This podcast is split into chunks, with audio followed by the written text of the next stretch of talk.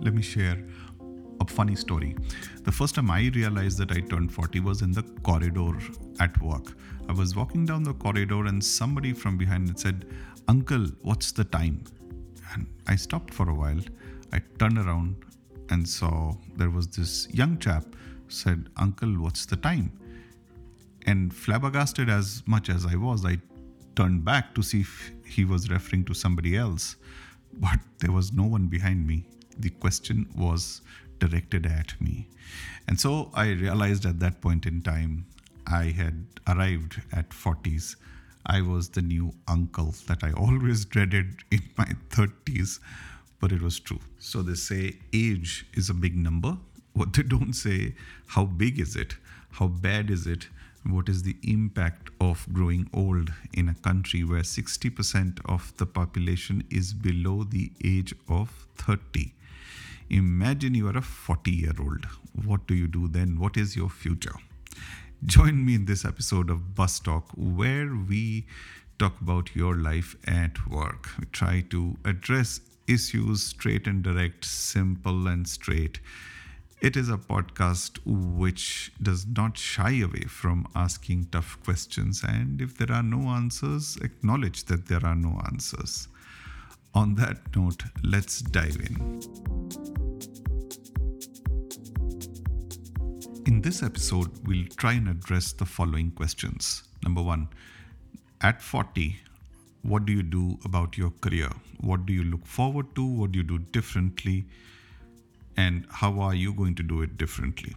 Number two, if you're in this age group of 40 to 50, how do you find jobs?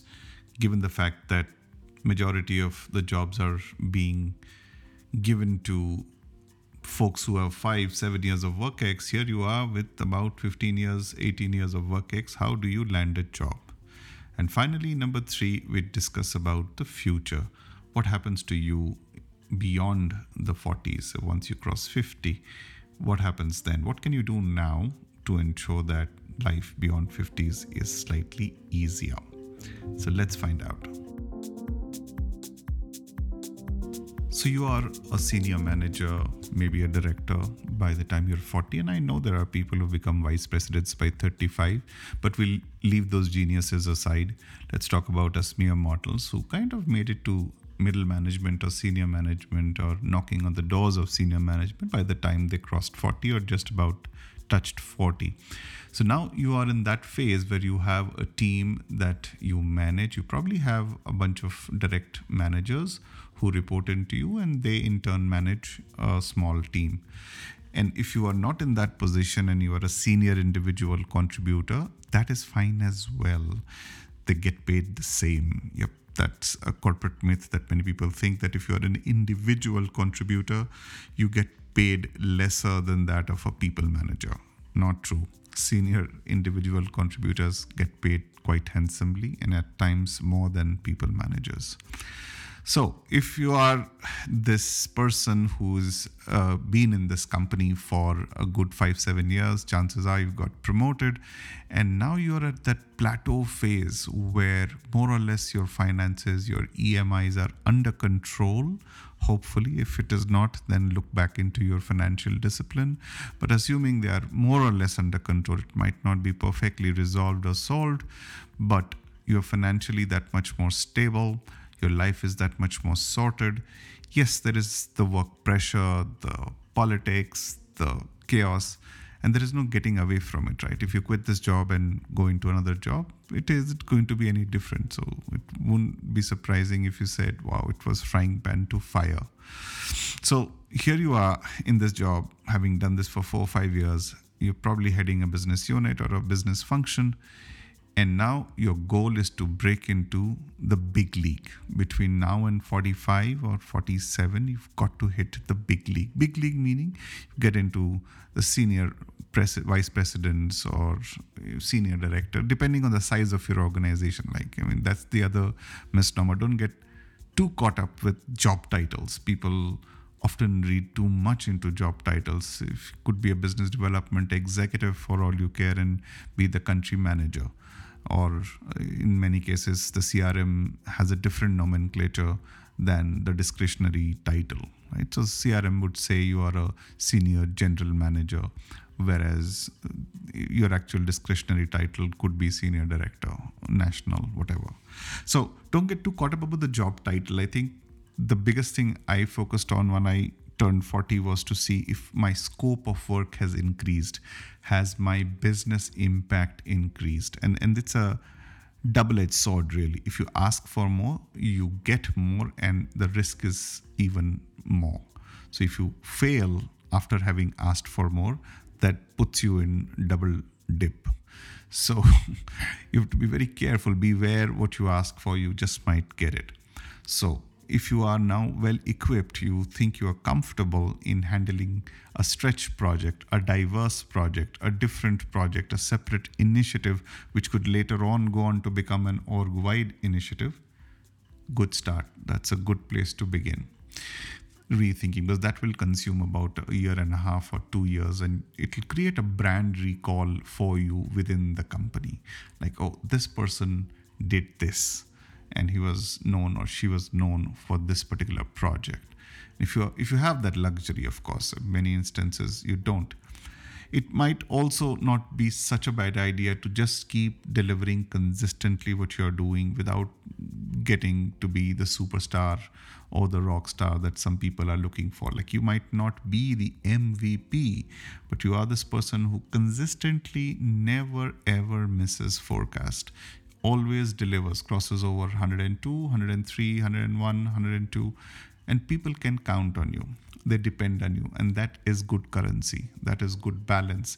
It will eventually come out later. It'll, the benefits will reap a little later. But don't get disheartened that if you're not doing any star power kind of work, you know, like a la Marvel kind of superpower, that's all right.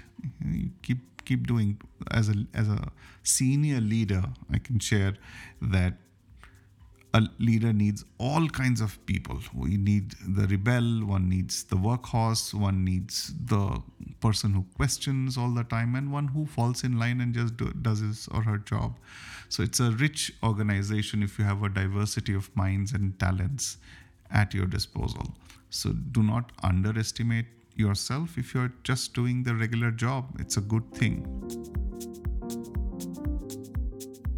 Number two, now you're in this age group of 40 to 50 and you've done long enough in one company, in one role, and you now think of finding another job. Now, it's a Herculean task. Why? Because by the time the LinkedIn notification comes to you, you notice 200 applicants have already applied, and you're like, wow, it's just been about 50 minutes that the job has been posted. And then when you scroll through, you see people who are five years of work ex and three years of work ex have applied, as well as people even senior to you. People with 25 years of work ex have applied and you're like wow they were looking for a senior director and they have asked for work three to five years of relevant work ex and you kind of find a midway. Okay they've asked relevant. Maybe the total work ex could be 10 years the relevant work ex is three to five. But let me break it to you. I mean I hate to break it to you that the budgets are always going to be restricted right? If they find a resource who's probably doing 70% or is able or capable to deliver 70% of what you're delivering at 50% your cost, chances are she will get the job or he will get the job. That's, and I know I'm generalizing, but more or less for general management roles, that is very applicable. It is little different for niche roles, is a specialist requirement or a specific requirement then the flexibility is little more. But if it is a generalist role, you can rest assured that anybody costing lesser than you and who's probably 70 to 80% of your resume or profile, the probability of that person getting hired is higher than your chance. So then what does it do to you? Where does it leave you? Well, one thing is for sure. The job applications at this stage, when you're in your 40s to 50s, is rarely through applying. I mean, there are instances where people have applied through LinkedIn or uh, Indeed or any of the other job portals and got their jobs, but mostly it's through networking.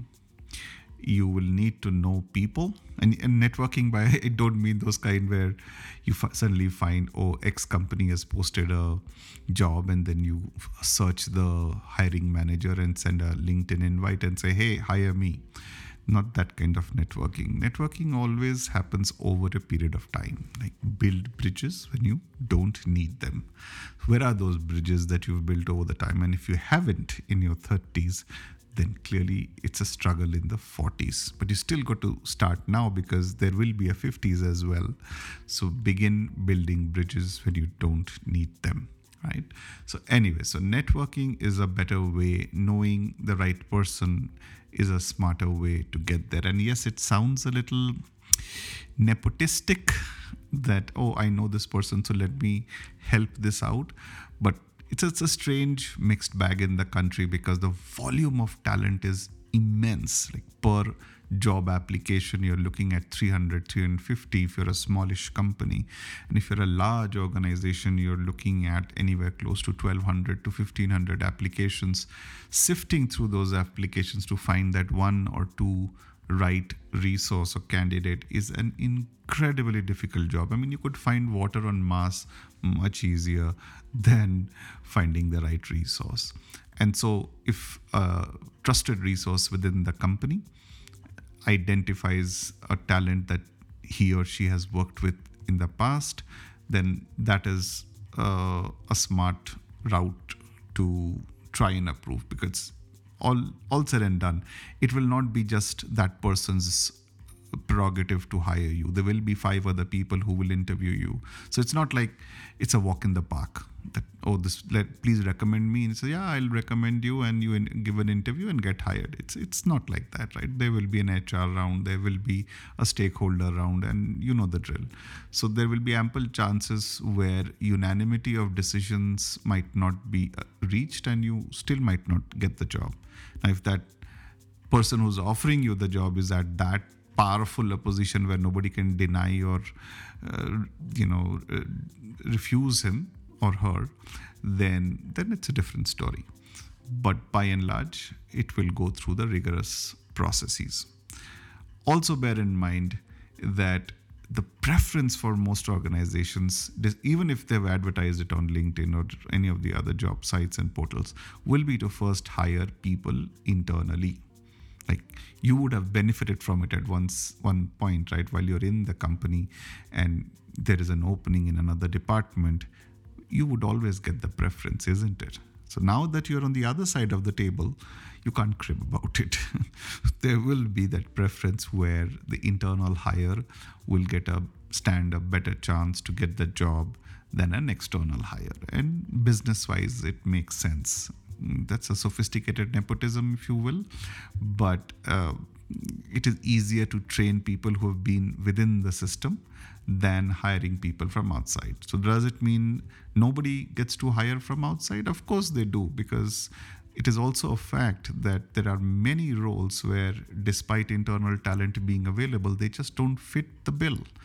And so, companies do have to look outside. So, you won't know by the job posting, and hence, it is something that you've got to apply and find out and know through your network if you can.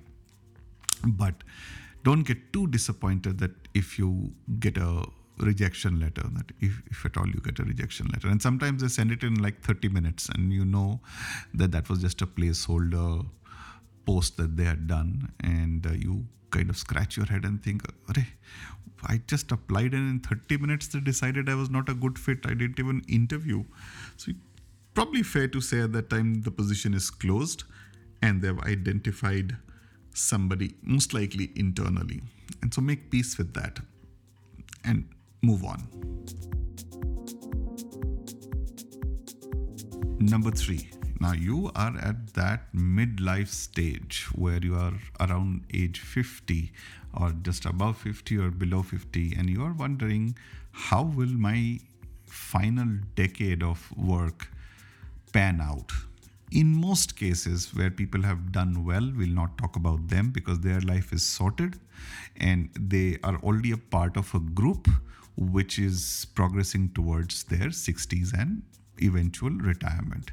And then there are those set of people who have been super geniuses and super smart, and they have said, "Oh, I will retire by the time I become I touch 45 or 50," and God bless and good luck to them. But there still remains a sizable set of people who will need to work between 50 to 60. And so, some of the things that you need to worry about, and if you are, say, in your 40s right now, what is it that you do now that your 50 to 60 journey is little bit better and sorted? See number one you have to have to upskill yourself. Stay up to date about what's happening. Chances are you're already at a leadership role but somebody is breathing breathing down your neck already there will be this young chap young lady who's doing exceedingly well and deservedly well who will probably replace you at some point so how do you stay ahead in the race clearly politics alone won't keep you ahead in the race. And somewhere you have to take up the initiative, show that value, that representation, that accrued economies of scale, that accrued intelligence over the years that you've ga- gathered by your by working through all the past two decades. There's a ton of experience there, a ton of learning there. Can you give shape to a problem? Can you make such a large org wide impact that your value is sustained and that's a tough ask right making an org wide impact it's a tough ask so you have the time now can you see where the industry is heading? Can you see where your customers customer are heading? And therefore can you solve a problem for your customer so that they find it easier to acquire more customers? You know these are all little macro level thinkings but you have reached a stage and maturity and knowledge for you to think little bigger than the tactical aspects of running your everyday team. You have capable managers who are doing the tactical aspects of running your business you know doing the forecast doing the revenue doing the reporting and all all that jazz. But how are you giving shape to your department to your division to your territory to your region and taking it to a different direction doing it better than other regions doing it making a globally best performing team, if you will, not just nationally. And so these are little macro and big thoughts, and the skill sets required to do that begin now, right? You have to be part of such projects, you know, shadow some of these projects that your seniors are doing right now. Take up that responsibility and say, hey, let me become the the office boy, for lack of a better expression there that I'll do the running around. I will do the hunting, scratching, finding, digging, whatever is required. Let me be part of a big initiative which is has a global visibility or a national impact, if you will, and play the foot soldier if need be, is what I'm saying, even in your mid 40s, so that these kind of projects, and they're popularly known as transformation projects, I'm sure you've heard them you get to lead the next transformation because now you have a repertoire, you have a vocabulary, you've rolled up your sleeves and showed and learned the ropes, how it is done. You knew the what, now you know the how. And so in your 50s or 50 to 60s, at least there should be two or three such mega initiatives that have an org wide impact. If you're in a company, if you're an industry leader, then probably at an industry level impact. Think big this is the time for you to think big. This is not the time to think more tactical. That was the job you did in your first decade, probably late into your second decade. That's it. Now you have to go completely strategic and very minimally tactical. Your team management is now limited to your directs. Your directs are doing uh, 50% strategy and 50% tactical. So you should at least be doing like 10% tactical and 90% strategic activities. So, can you keep yourself upskilled? Can you speak the lingo? And can, having said that, the higher that you go, you're further away from the ground.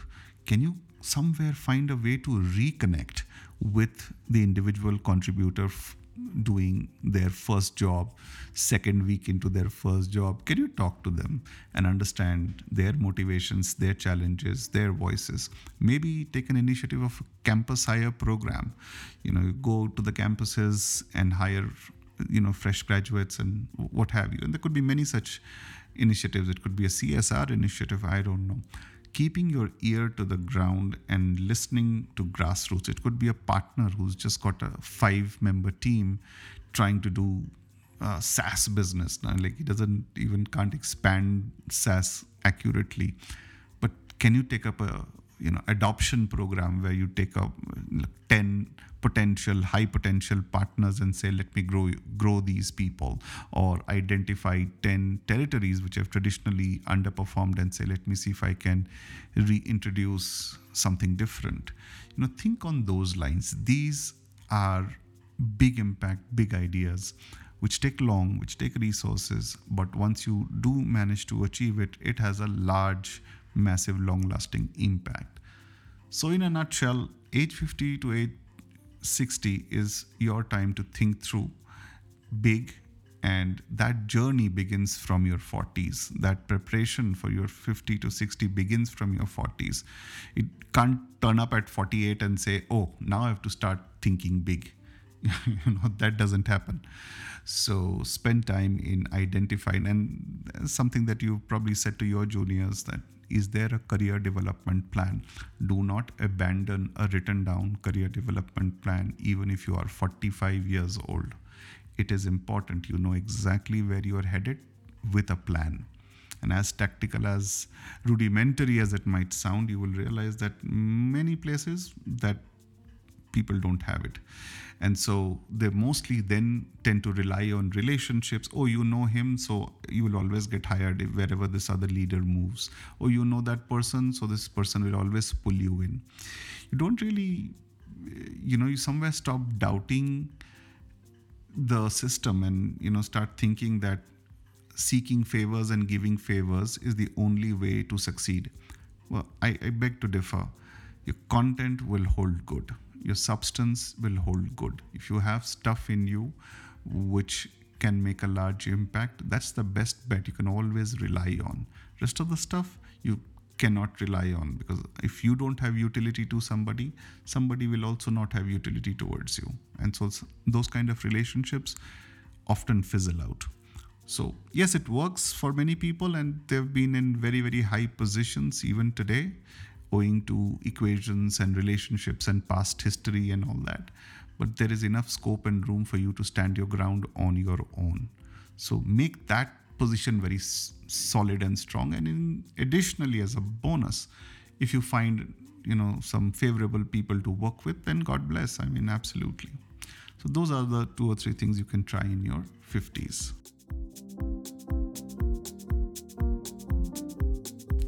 Finally to all those young kids and i say it with respect right? I know you are adults now the folks in your 20s listening to this and uh, smiling perhaps. Please realize it's the same train. Somebody is in S1, somebody's in S3, and somebody's in S7. The final destination is the same. We're all in the same train.